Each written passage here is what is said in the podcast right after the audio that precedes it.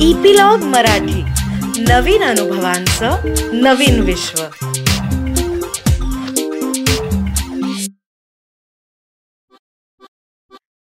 नमस्कार मी Reema Amrapurkar. Epilogue media बरोबर घेऊन आली आहे गोष्टींचा खजिना ज्याला आम्ही नाव दिलंय बायोस्कोप. या बायोस्कोप मधून आपण ऐकणार आहोत विविध ढंगी विविध रंगी गोष्टींचा खजिना जो महाराष्ट्रातल्या कानाकोपऱ्यातल्या लेखकांनी आपल्यासाठी तयार केलाय. आजच्या आपल्या बायोस्कोप मधल्या गोष्टीचं नाव आहे निर्णय आणि ते लिहिली आहे रेणू गावस्कर यांनी. संस्थेच्या त्रोटक टिपणातून मला ही मुलगी भेटली. ते टिपण त्रोटक असलं तरी ज्याला बिटवीन द लाईन्स म्हणतात तसा मजकूर त्या टिपणात मला आढळला. ज्या घटनाक्रमाचा मी मागोवा घेत होते त्या साऱ्या घटना पंचवीस वर्षांपूर्वी घडल्या होत्या. म्हणजे आजपासून नाही हा? वीस वर्षांपूर्वी माझा अभ्यास चालू होता तेव्हापासून पंचवीस वर्षांपूर्वी घडल्या होत्या. ती तरुण मुलगी संस्थेत होती तोपर्यंतचा तिचा जीवनक्रम कागदावर मांडलेला होता. परंतु तिचं पुढे काय झालं याविषयीचा जो घरंगळता उल्लेख होता त्यात काही लोकविलक्षण गोष्टी घडल्या असाव्यात अशा खुणा आढळल्यानं मी संस्थेत राहणाऱ्या सर्वात जुन्या जाणत्या बाईंना गाठलं. बाईंना ही मुलगी चांगलीच आठवत होती. ती त्यांच्यासोबतच संस्थेत राहिली होती. त्यामुळे माझ्या सर्व प्रश्नांना तर त्यांनी उत्तरं दिलीच. पण तिच्या आयुष्यातल्या अशा काही बाबींवर त्यांनी प्रकाश टाकला की याला जीवन ऐसे नाव या उक्तीवर सहजच कोणाचाही विश्वास बसावा. त्या मुलीच्या आयुष्याचे छोटे छोटे धागे जुळवताना स्त्री जीवनाचा एक वेगळाच पदर नजरेसमोर तयार होत गेला. त्या ज्येष्ठबाईंच्या शब्दात ऐकूयात त्या मुलीची कहाणी. रमा. नाव अर्थातच बदललंय. रमा मूळची बंगलोरची राहणारी.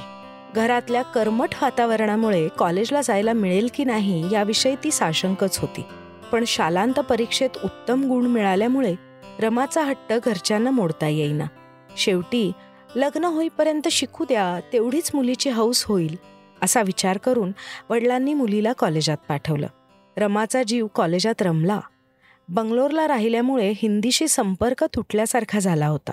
पण कॉलेजातल्या जवळच्या मैत्रिणीनं शेरो शायरीची गोडी लावली आणि रमाचं हिंदी वाचन एकदम वाढलं. त्यातूनच शेजारच्या बंगल्यात पेईंग गेस्ट म्हणून राहणाऱ्या आनंदशी परिचय झाला. आनंदला साहित्यात रुची होती. राजस्थानातून इतक्या दूर नोकरीसाठी आलेला हा मुलगा भाषेच्या आहाराच्या भिन्नतेमुळे तसा एकाकी झाला होता.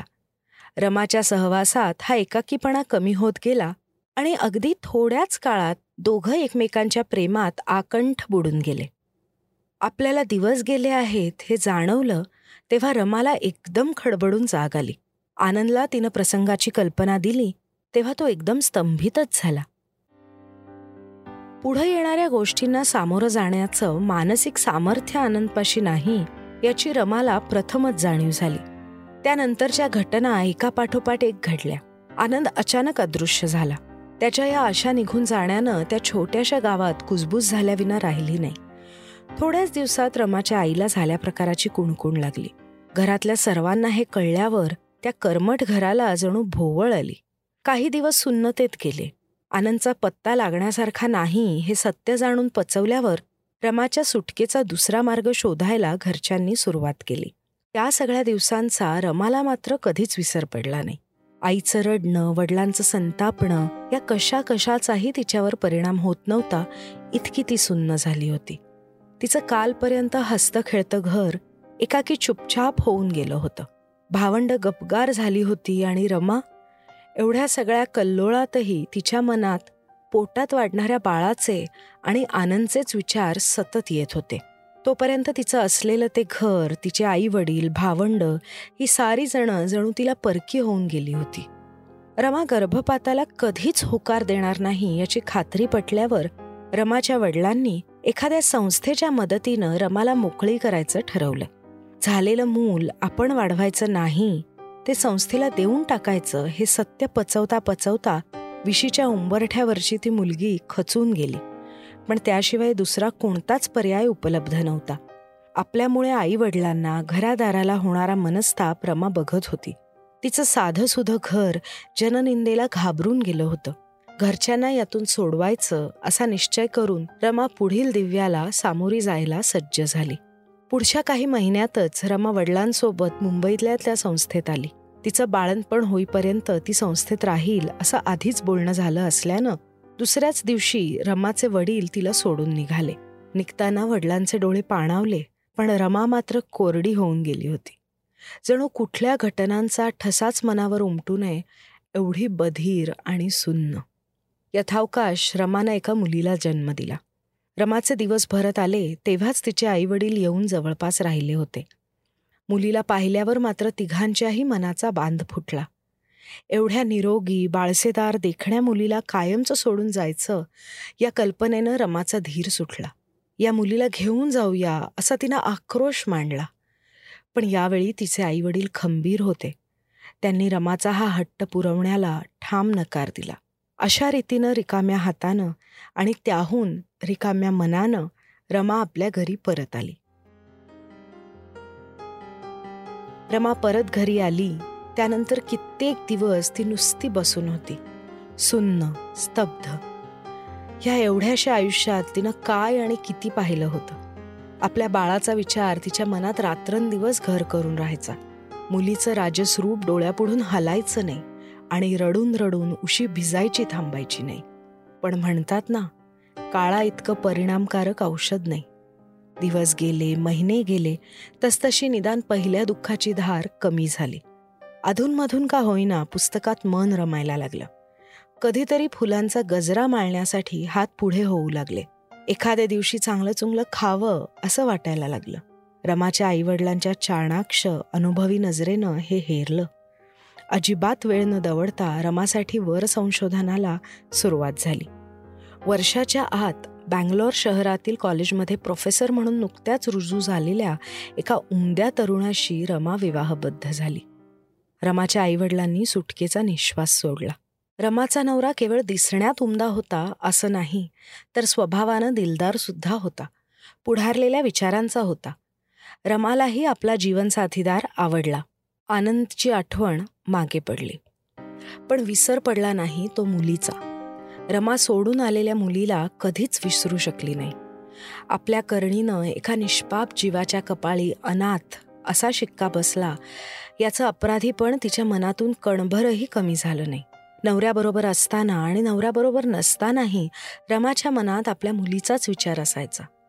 या काळात तिला एक गोजीरवाणा मुलगा झाला आणि त्यामुळे तर मागे सोडलेल्या मुलीच्या आठवणी अधिकच तीव्र झाल्या. रमाच्या नवऱ्याला अगदी सुरुवातीला काही समजलं नसलं तरी हळूहळू काहीतरी चुकतंय असं जाणवत गेलं त्याला. काही काळानंतर पतीपत्नीत इतकं प्रेम निर्माण झालं की रमाला आयुष्यातलं ते रहस्य आपल्या पोटात दडवून ठेवणं अशक्यच झालं. रमाच्या नवऱ्याला हा रहस्य भेद रमाचं अनिवार्य दुःख हे सारंच अनपेक्षित होतं. पण पहिला धक्का ओसरला आणि तो शहाणा माणूस शांतपणे विचार करू लागला. आपल्या बायकोला तिचं पहिलं मूल परत मिळवून देणं हाच तिच्या दुःखावरचा एकमेव उपाय आहे हे त्या उदार हृदयी माणसाला जाणवलं आणि त्या दृष्टीनं तो खटपटीला लागला. त्यातून अनेक प्रश्न उभे राहिले. काही प्रश्नांनी रमाच्या नवऱ्याचा कस पाहिला? रमाच्या नवऱ्यानं रमाची संस्थेत वाढणारी मुलगी आपली व्हावी तिला संस्थेनं आपल्याला दत्तक द्यावं अशी खटपट सुरू केली. सुदैवानं तोपर्यंत मुलगी दत्तक गेली नव्हती. त्यामुळे आशेला जागा राहिली. या भल्या माणसानं आपण मुलाच्या पाठीवर मुलगी दत्तक घेण्याचा विचार करतो आहोत असं जाहीर केलं तेव्हा मात्र रमाच्या सासरचे लोक हाबकले. मुलाच्या या निर्णयाचा त्यांना अर्थच कळेना. पण त्यांना तो निर्णय स्वीकारावाच लागला.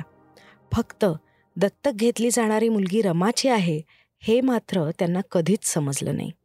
संस्थेनं मात्र रमाला खूप मदत केली. माणसांसाठी नियम असतात. नियमांसाठी माणसं नसतात. हे मूलभूत मानवतावादी तत्व लक्षात घेऊन नियमांना योग्य तो अपवाद शोधून अखेर रमाची मुलगी तिच्या हाती सुपूर्द करण्यात आली. मुलगी घरात आली आणि रमाचा आनंद गगनात मावेना झाला. तिची सारी दुःख निमाली. नवऱ्याविषयीच्या कृतज्ञतेनं तिचं मन भरून आलं. रमाच्या आईवडिलांना मात्र झाला प्रकार आवडला नाही. त्यांनी त्या सगळ्याचा दोष रमाला दिला. याशिवाय दुधात मिठाचा खडा पडावा तशी आणखी एक गोष्ट घडली. रमाच्या सासरच्या लोकांनी त्या मुलीचा कधीच स्वीकार केला नाही. खरं तर त्यांना सत्य माहिती नव्हतं. रमाच्या नवऱ्यानं केवळ आपल्याला मुलगी हवी आहे आणि रमाला दुसरं बाळणपण झेपू शकत नाही असं त्यांना सांगत रमाच्या मुलीला घरी आणलं होतं. पण तरीही जुन्या विचारांच्या त्या मंडळींना ही गोष्ट पचनी पडू शकली नाही. रमाच्या मुलीचं रमाच्या सासरी कधीच स्वागत झालं नाही. अशी एक दोन वर्ष गेली असतील नसतील रमाच्या नवऱ्याला भीषण अपघात झाला. त्या अपघातातून तो वाचला हेच केवढं मोठं आश्चर्य होतं. त्याचा जीव वाचला पण रुग्णालयातून कितीतरी महिन्यांनी तो घरी परतला तेव्हा त्याची गणना बहुविकलांग व्यक्तींमध्ये होत होती आणि त्यानं त्याची दृष्टी गमावली होती. रमावर अक्षरशः आभाळ कोसळलं. नवऱ्याच्या आजाराचा भला थोरला खर्च स्वतःला नोकरी नाही नवरा यानंतर काही करू शकेल याची फारच थोडी शक्यता उरलेली आणि पदरी दोन मुलं.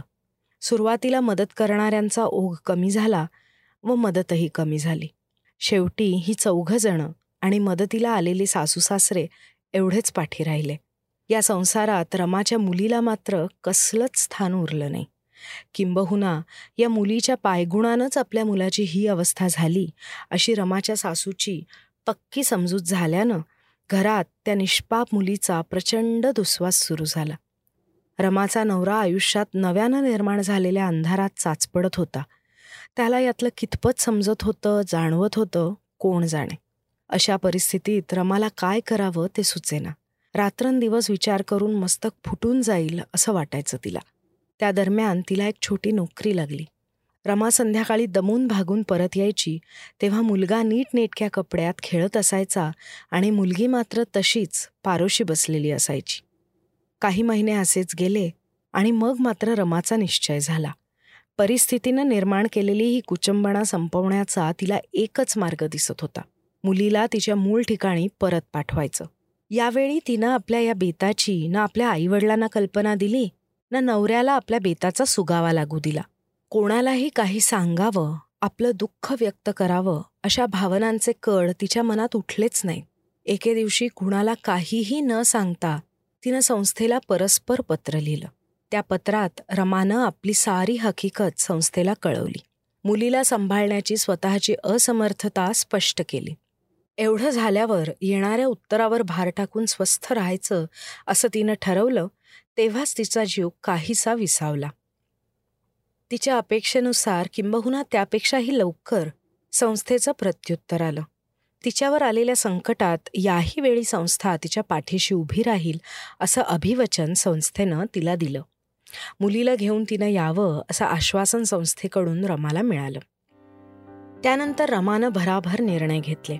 नवऱ्याला आपल्या बेताची कल्पना तिनं दिली. रमाच्या तोंडून ते सारं ऐकताना तो भला माणूस विव्हळ झाला. परंतु प्राप्त परिस्थितीतली त्याची हतबलता इतकी टोकाची होती की रमाला तिच्या निर्णयापासून परावृत्त करणं त्याच्या आवाक्यात राहिलंच नव्हतं. इच्छाशक्तीच्या ज्या पंखांनी त्यानं पहिली झेप घेतली होती ते पंखच छाटल्यासारखे झाले होते. शिवाय रमा आपल्या निर्णयावर ठाम होती. रमाला आतल्या डोळ्यांनी जाणून घेताना नवऱ्याला आठवत होते लग्नानंतरचे दिवस. त्या काळातली भित्री कुठल्या तरी दुःखानं सतत झुरणारी रमा. तिच्या त्या आवेगी दुःखानंच तर त्या शोकाच्या मुळाशी जाण्याची प्रेरणा त्याला मिळाली होती. आता मात्र त्याला त्या प्रेरणेचा मागमूसही जाणवत नव्हता. रमाच्या नवऱ्यानं हताशपणे परिस्थितीपुढे हात टेकले. रमा मुलीला घेऊन मुंबईला गेली. ती परतली तेव्हा मुलीचे चिमुकले हात धरणारे तिचे हात रिकामे होते. आणि त्याहूनही रिकामं होतं तिचं मन. त्यानंतर रमानं आपल्या मुलीविषयी एक चकार शब्दही कधीच काढला नाही आणि फिरून कधीच ती मुंबईला गेली नाही. तिनं जणू तो विषय आपल्या मनातून कायमचा काढून टाकला. रमानं तो विषय मनातून काढून टाकला असं म्हणणं तिच्यावर अन्यायाचं होईल. इतकी ओढ धरून इतका अट्टाहास करून रमानं आणि तिच्या नवऱ्यानं आश्रमात वाढणारी मुलगी परत आणली. त्या साऱ्या सायासामागे प्रेम नव्हतं असं कोण म्हणेल? केवळ प्रेम नाही तर त्या मुलीला परत आणण्यामागे एक ठाम वैचारिक भूमिका होती. आपण आपल्या पोटच्या मुलीला घर देऊ शकलो नाही. तिला आईबापाचं छत्र तर नाहीच पण आईच्याही प्रेमापासून आपण तिला वंचित केलं याची खंत रमाला जाळत होती. त्या अनिवार्य संवेदनेतून तिनं आपलं मन नवऱ्याजवळ मोकळं केलं होतं. त्या सगळ्या गोष्टींचा विचार करताना वाटलं रमाची वेदना तिचं दुःख खोल होतं. पण रमानं नवऱ्यापाशी तिचं मन मोकळं केल्यावर त्याला ते समजलं यात सांगणाऱ्याची संवेदनशीलता आहे आणि समजून घेणाऱ्याचीही आहे. रमाची गोष्ट वाचताना माणुसकीचं एक गहिर अनोखं उदाहरणच समोर उभं राहिलं. रमाच्या नवऱ्यानं पूर्ण विचार करून एक निर्णय घेतला. त्या निर्णयापोटी उभ्या राहिलेल्या प्रश्नांना खंबीरपणे तोंड दिलं आणि नेटानं ते प्रश्न सोडवले. पण त्या ताकदीच्या माणसापुढे एक अशी समस्या उभी राहिली की स्वीकारलेल्या मुलीची जबाबदारी शेवटपर्यंत नेण्याची क्षमताच त्याच्यात राहिली नाही. रमा मुलीला सोडून गेली इथंच रमाची गोष्ट संपली. पुढच्या पानावर रमाच्या मुलीची गोष्ट सुरू झाली. ती मुलगी पुढं शिकली पदवीधर झाली. संस्थेनं तिचं एका चांगल्या मुलाशी लग्न केलं. पुढेही काही काळ ती मुलगी संस्थेत येत राहिली. संस्थेला जमेल तशी मदत करत राहिली. रमाच्या मुलीची गोष्ट समजली तिच्या आयुष्यात एका चांगल्या जोडीदाराचा प्रवेश झाला. तिला एक छानसं घर मिळालं. संस्थेच्या ज्या ज्येष्ठ अधिकारी बाईंनी मला हे सांगितलं हे सांगताना त्यांना झालेला आनंद स्पष्ट दिसत होता. मला मात्र वरवर पाहता सुफळ झालेली ही कहाणी अधुरीच वाटत होती. या गोष्टीतले अनेक धागे तसेच सुटून राहिले होते. या कहाणीतल्या रमाचं काय झालं? तिनं तो सगळा संसार कसा काय उचलला? तिच्या पतीचं मुलाचं काय झालं? याची उत्तरं तर मिळणं जवळपास अशक्यच होतं. पण तरीही नीट धरून तिथल्या सर्वात जुन्या मावशींपाशी मी चौकशी करत राहिले. माझ्या या प्रश्नांना उत्तर म्हणून एक निश्वास टाकून मावशी म्हणाल्या हां आम्ही गुपचूप कळवलं होतं रमाला लेकीच्या लग्नाबद्दल. पण रमानं कळवलं येत नाही म्हणून. आता तरी आपल्या आयुष्याची दुर्दैवी सावली नको मुलीच्या आयुष्यावर असं म्हणाली ती.